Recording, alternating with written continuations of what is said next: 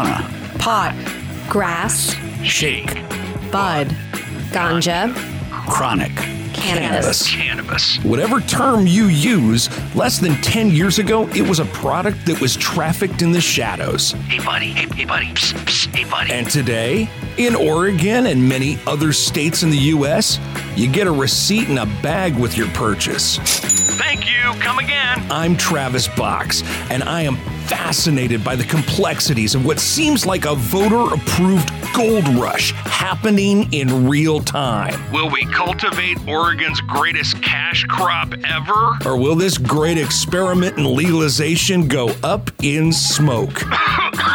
Each episode, I'll sit down one on one with the major players in the Oregon cannabis industry, The activists, the medical professionals, the legislators, the economists, the regulators. and the lobbyists. How did Oregon get to this place in history? And where does this budding billion dollar industry go from here? You see what I did there?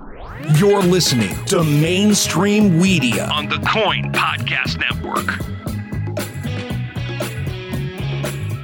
One of the biggest motivations in the push for cannabis reform has been social justice. Our inaugural guest on this podcast became an advocate for cannabis reform after watching legal clients he defended go to prison for nonviolent possession. Congressman Blumenauer called the war on drugs a failure, and the data shows that communities of color have been disproportionately targeted, arrested, and imprisoned for cannabis offenses. In this episode, we speak with Jeanette Ward Horton, the co founder and CEO of NuProject, a nonprofit built around the concept of economic justice for the BIPOC community through participation in the cannabis industry. You're listening to Mainstream Media. Hi, this is Jeff Gianola from KOIN 6 News, and I'd like to invite you to watch KOIN 6 News at 10 on Portland CW. It's our award winning newscast, one hour earlier at 10 o'clock. A full hour of the stories that are important to you and your family from the news team that's watching out for you. Plus, Portland's most accurate forecast certified by WeatheRate from Chief Meteorologist Natasha Stenbock. See why more people are switching to KOIN 6 News at 10 on Portland CW. Watching out for you. Welcome back to Mainstream Media. Jeanette Ward Horton, CEO and co founder of the nonprofit organization NuProject, left a successful career in the traditional corporate world for the cannabis industry. Jeanette, there are some big corporate names on your resume.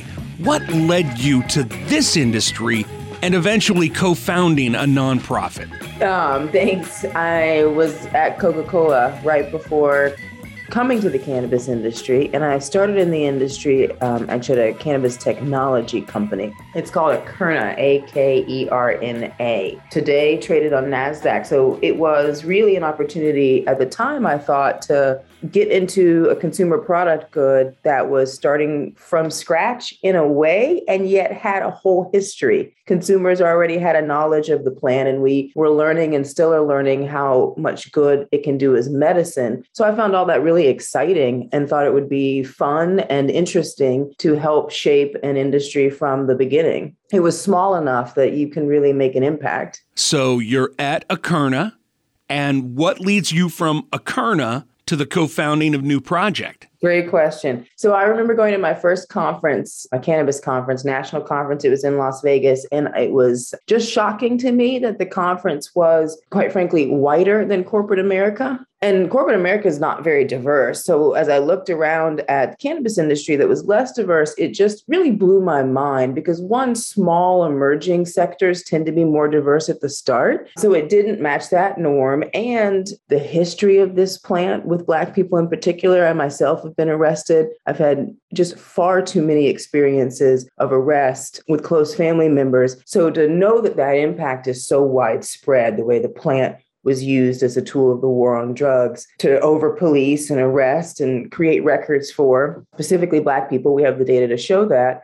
The fact that this emerging industry, now that we've changed our minds and it's legal, as wide as it was, just didn't feel right. It didn't feel like justice, that the money that would be made for this industry would not repair the harm done when the plant was illegal. What year was this that you went to the conference? 2015. Okay. So, right after a few of the states had passed their laws, maybe not had gone into implementation, but the writing was on the wall. When I spoke with Congressman Blumenauer, he summed it up in a way that I will carry to this day. He said that Richard Nixon weaponized cannabis, and it's still being used as a weapon. And both the congressman and the chief petitioner of Measure 91, Anthony Johnson, said the same thing that those most impacted by the war on drugs should have the first seat at the table. Now, that leads me to the phrase economic justice. Did you and your team come up with this, or was this an established concept? The concept that Black, Indigenous, Latinx community members have access and ability to participate in this new industry. Were these the conversations that were being had as you were founding this? It was. Um, and then to tell the story properly, I'd have to back up to 2015. When I joined the industry, other people were having those conversations. And very early days, a group of us formed the Minority Cannabis Business Association. And then we, as an association, set out national policy on how could an industry set forth in a way that accomplishes economic justice. And so when I say economic justice, and you mentioned it's on our website, what we're talking about is lots of data shows the detriment of the wealth stripping of over policing. So, over policing and its long tail impacts, it's not just the arrest and the incarceration, it's the way that that depresses your ability to earn income and strips your existing resources that last for a lifetime. And economic justice says we use this particular plant in just insidious ways to continue to incarcerate and create records for Black people arrested four times to one, even though the health data shows that white and Black folks consume cannabis at similar rates. So we have that imbalance that created this economic wealth gap. And Black folks in this country, data shows, are on a decline to be on average zero wealth, while other ethnic groups and racial groups are on an upward swing. So, how do we address that in an industry that's going legal, that's creating new tax dollars for states and cities at leaps and bounds? Oregon keeps revising their tax projections for cannabis. They can't keep up. How do you say, as ourselves, as kind of community members, we have this opportunity as we as we now bring wealth into the state to address the wealth stripping of our black families with cannabis taxes. And you can do that both by creating entrepreneurs who are Black, who have that first seat at the table, like Congressman Blumenauer said, so that they can participate in the actual wealth building exercise that is creating a cannabis business. But you can also take cannabis taxes and do more than that. And you can invest them in home ownership and entrepreneurship for a tech company or a retail company, all the other ways you can build wealth and restore the wealth and create economic justice for the Black, Indigenous, and Latinx people who are most arrested. So it's a two part answer that came from the Minority Cannabis Business Association and that first work that we were doing as a group to say, what do we need to do to solve this problem? And that's where this idea emerged. Like I said, other people were having those conversations, but that national policy, I think, really created a framework that we've seen other states follow. Where does NuProject come in? When was the light bulb moment where you said to yourself, This is great, we have policy in the works, but the process of enacting policy can be incredibly slow. We need to start working at ground level, and we're going to move some capital. We're going to help with mentorship, training, networking. When does that moment happen? Walk me through the founding of NuProject. I feel like you set me up. I mean, bingo. The light bulb moment was national policy is great and it sets this framework, but policy doesn't always work and it's slow. And so, NuProject was about saying, I want to roll up our sleeves and work where this work needs to be done with entrepreneurs. We've got to be working directly with these businesses with the gaps that we know they have. You said them capital, mentoring, networking. It's really how we birthed this was to say we've got to move faster than policy and regulation is moving. We can work private angles to get the capital and the mentoring and the networking that we need to solve this sooner. We actually have a funder. Their company's called Nimble, and their founder said that you know we we can't wait for government. That cannabis companies have to do it now. We have to we have to do the work for economic justice now. One of the things that concerns me with Oregon in particular is foreign investment in our cannabis market, and particularly Canadian investment. Is it something that you're worried about? That if a lot of the BIPOC owners are struggling and they don't have the access to capital or mentorship, that a large company out of Canada comes in, flashes a check, and says, hey, I can get you out of this. And then they're out. Does that worry you at all? I've got to say, it's not a worry for me. And I would tell you honestly that not all of the entrepreneurs in our network agree with me. But I don't believe it's a worry because what I believe is that I've seen it, especially BIPOC entrepreneurs, undercapitalized entrepreneurs. Because your capital is low, your funds are low, you've learned how to be really scrappy. You've learned how to control margins and cost. You've learned how to stretch a dollar. And your our BIPOC entrepreneurs really know this culture. They really know their product. They're really incredible entrepreneurs. And that is the differentiation that you need in a market to win. That said, capital does matter. And I think that we can, and this is why we formed NuProject and why, and there are other groups and organizations doing this. So this is really a collective we. We can get in the way of that flow of capital because there's plenty of capital. You talked about it. They're coming down out of Canada. They don't necessarily come and set up their own shop. Sometimes they come and they buy existing brands who have set a footprint, who have created that market and that loyal consumer. So our BIPOC entrepreneurs can be in a position for those Canadian companies coming down to buy brands for that to be their exit and that to be their desired way to move forward their business. We just have to be there to shine a light on them because often they get missed often that private capital misses them. Often those venture deals miss them. So we need to, as I said, get in the way and interrupt that flow of capital so that it can flow to our BIPOC entrepreneurs. And I believe we can do that. That's why we're doing the work. And we've seen the economic justice from the city of Portland direct cannabis tax dollars to help move that flow of funds. So we've seen success in moving more funds to our BIPOC entrepreneurs to set them up to compete better and to create the kind of businesses that thrive. The Portland City Council just recently passed an emergency $1.3 million grant for cannabis businesses here in the area. Was NuProject involved in this process? Do you administer those grants? Yeah.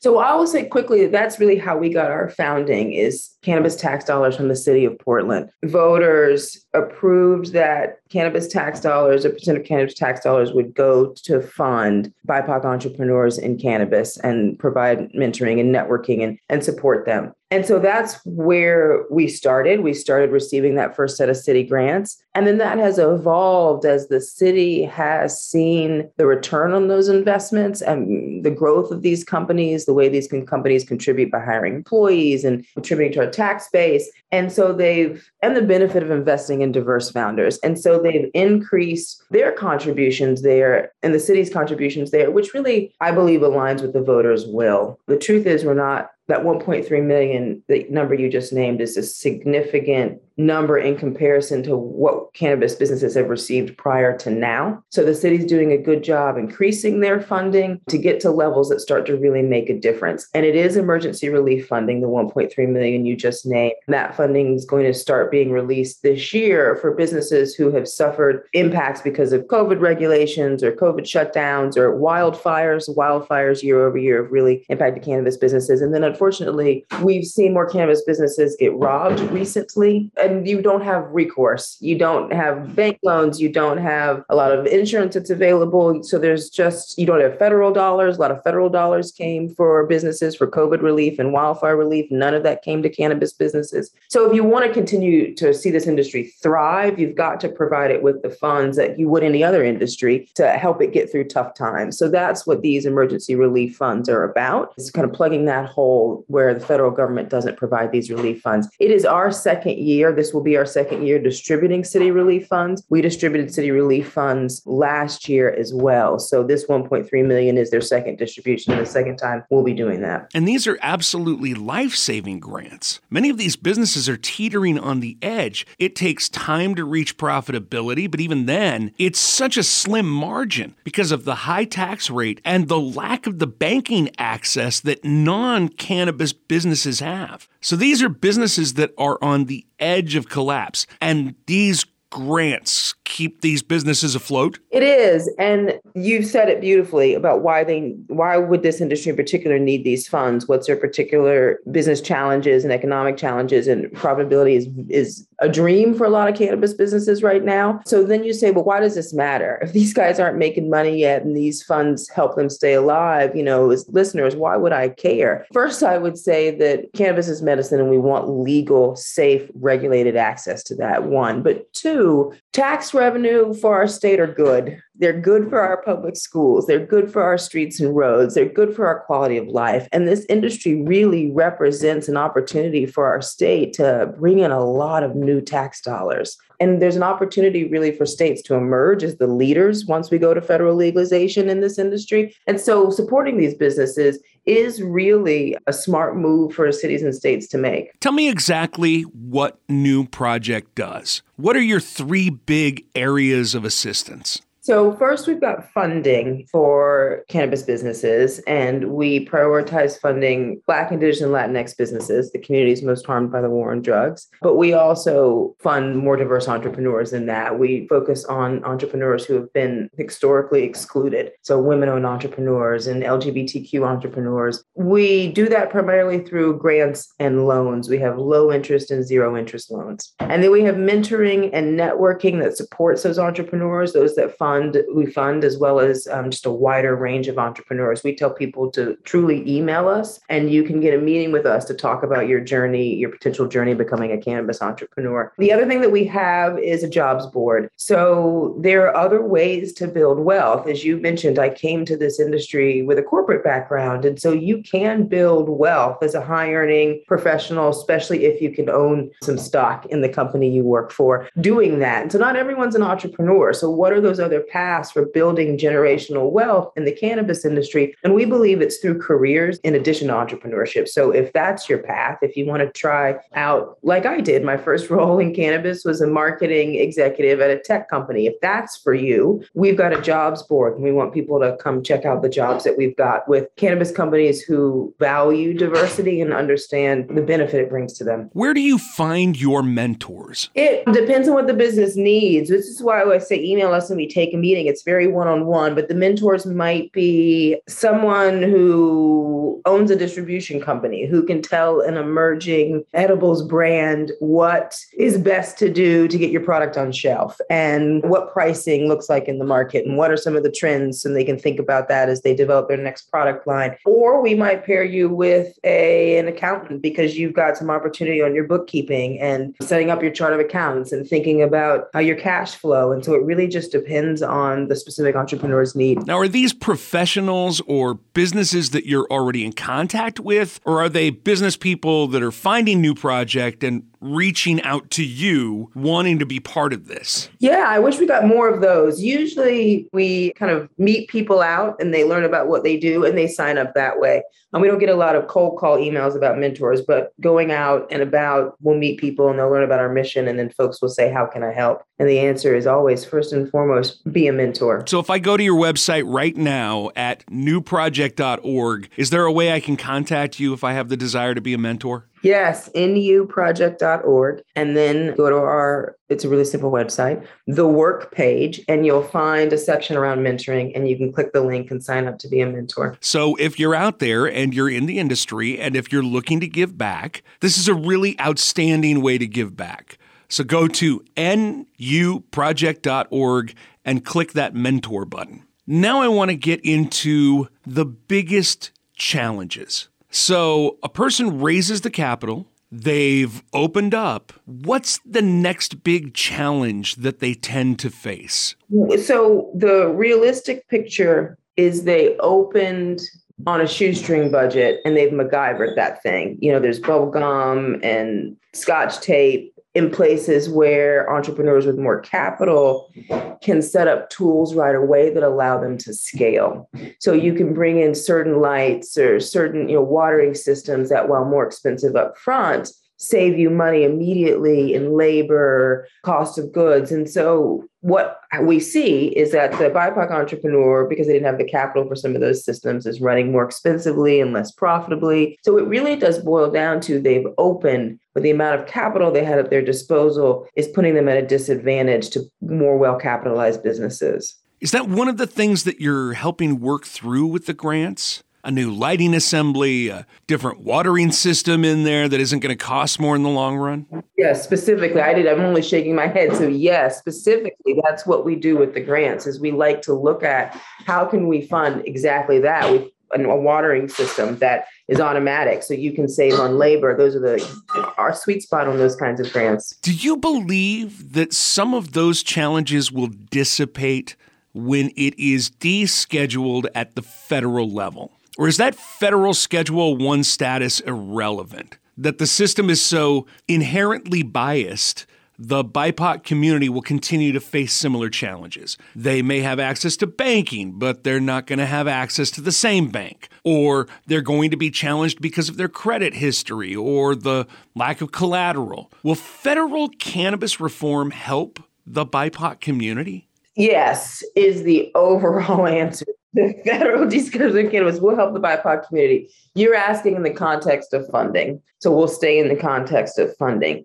Opening up the traditional banking system, you know, your Wells Fargo, your corner credit union to cannabis businesses, your SBA loans means that you've got everyone in the industry has more access to capital. And where a BIPOC entrepreneur has the credit and the collateral and those markers that are required, they will find their path easier. There will be more funding for BIPOC entrepreneurs once cannabis is descheduled. It's just that's true.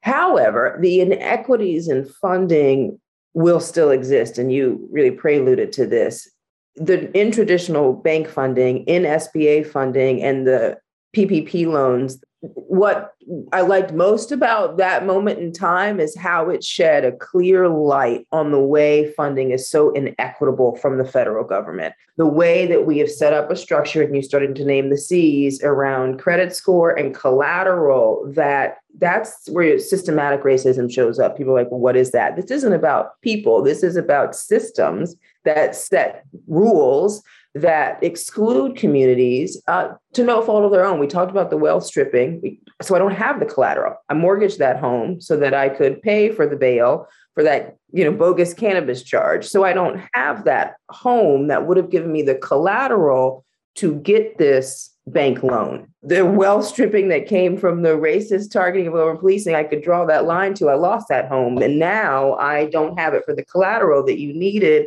for this SBA loan. These things stack, and we see this systematic racism that impacts people. So, descheduling of cannabis is good. Yes, we want that. And yes, that's good for BIPOC entrepreneurs. But we've got, I want to say, I'm looking forward to the day. We've got, because I'm looking forward to making change. We've got a lot of work ahead of us to interrupt that flow of capital where we talk about traditional bank funding and federal funding. And I think the SBA and the feds, and you know, I'm excited. The MORE Act attempts to look at funding for BIPOC entrepreneurs and address it. I like that there's attention being paid there. I think we have more work to do.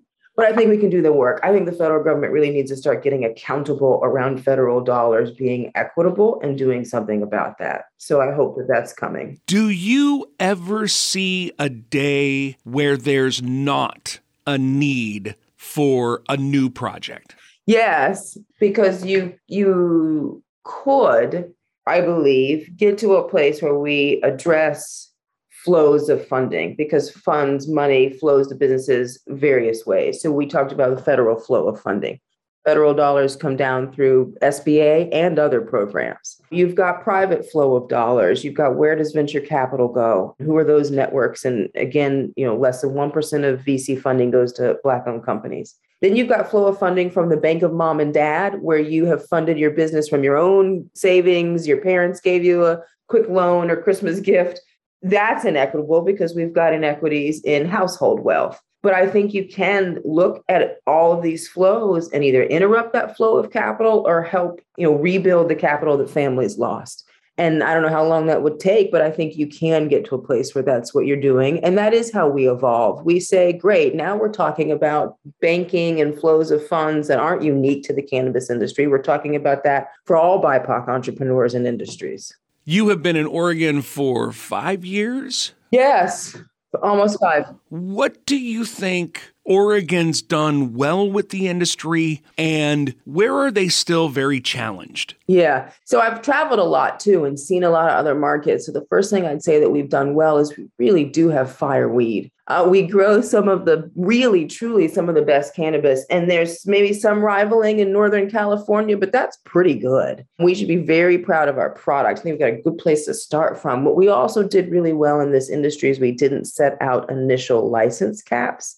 and we kept our licensing fees relatively low. Now it's still $5,000. However, liquor license is like a couple hundred. So it's high, but it's lower than the $25,000 they're asking for in other states or $100,000 even. So we did a good job in creating an industry that was fairer, that you didn't have to have loads and loads of money to start and not having license caps people may not understand what I mean. So most states put a cap on licenses. They said, we're only going to have six, we're only going to have one per county. And that makes licenses very expensive because you kind of locked up your market right away. You're the only game in the county, you're only one of six, and they're just expensive. And now an entrepreneur who, who didn't have a lot of capital is immediately priced out. They're the Ferrari, and I will not be playing this time. So we did a good job because I think what Oregon came to the table with is a small business mindset. And that I think has been great for our state. It's where you've gotten craft beer and where you've got some of these other industries to emerge. So I think we started from a good place. What we've gotten wrong are two things. One, we need to follow in the footsteps of California, Illinois, New York, and set aside these cannabis taxes for economic justice. We need to move this money for reparative justice. We actually have a bill that Senator Lawrence Spence is going to uh, champion for us this coming session in 2022. And it is an economic justice bill. You can go to OregonEquityAct.com and actually read about it we believe we need to set these taxes aside. We believe we can get economic justice now for over policing, and we really want people who care about this to tell their legislator about it. And so Oregon can do that. We can take these growing taxes and create economic justice. But then the next thing we need to do is stop regulating the industry like it's still illegal and start thinking about it more as, you know, what are the what are the ways we look at this industry so that it grows rather than thinking about it as something that we kind of control or just just make cost prohibitive so it's hard for people to get started. I spoke with economist Beau Whitney on the previous episode and he said he wished the OLCC had built the system on data and not like the feds were going to swoop in at any moment and take it all away.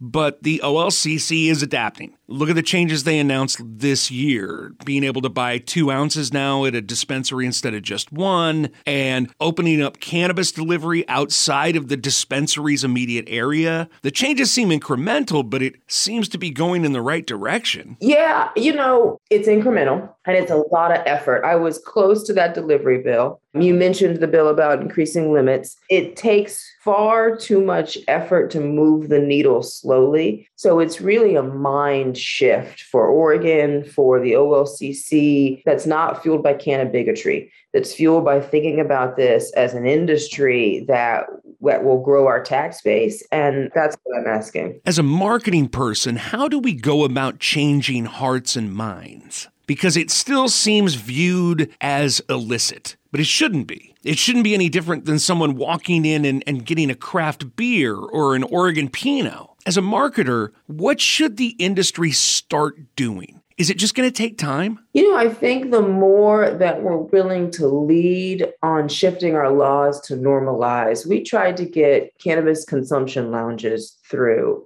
last session as an example. And people are scared of change no matter what the subject is. So you recognizing that, the more you can see, I believe, folks who consume and see it normalized. I mean, you know, we've gotten used to seeing people take a drink at a table. No, I mean, why would anyone care? Like it's not, it's like, what are you even speaking about? And so you also are used to, you know, how do you get to where you are just seeing it in everyday life and then seeing that there is no fallout? I think people are afraid of the big fallout. But as you said, we've been doing this for a long time. The feds haven't showed up you don't actually have an increase people thought in you know wrecks because of people driving who are under consumption or young people trying more cannabis because it's now legal. Like you don't have the things you thought you were afraid of. So it's time to say we've had enough time to see that what we were afraid of didn't happen. Now, let's open our eyes to the good that is happening because of cannabis. Let's hear those stories. So as a marketer, I would say we need more of those stories. It's still life saving medicine every day for people. And you stop seeing the news on CNN like you used to. I feel like Sanjay Gupta was on every week a few years ago talking about that, but it's still real every single day. You know, those stories and examples will be helpful, but so is just being willing to lead with the laws and saying, let's get out there, let's do the things that normalize this plant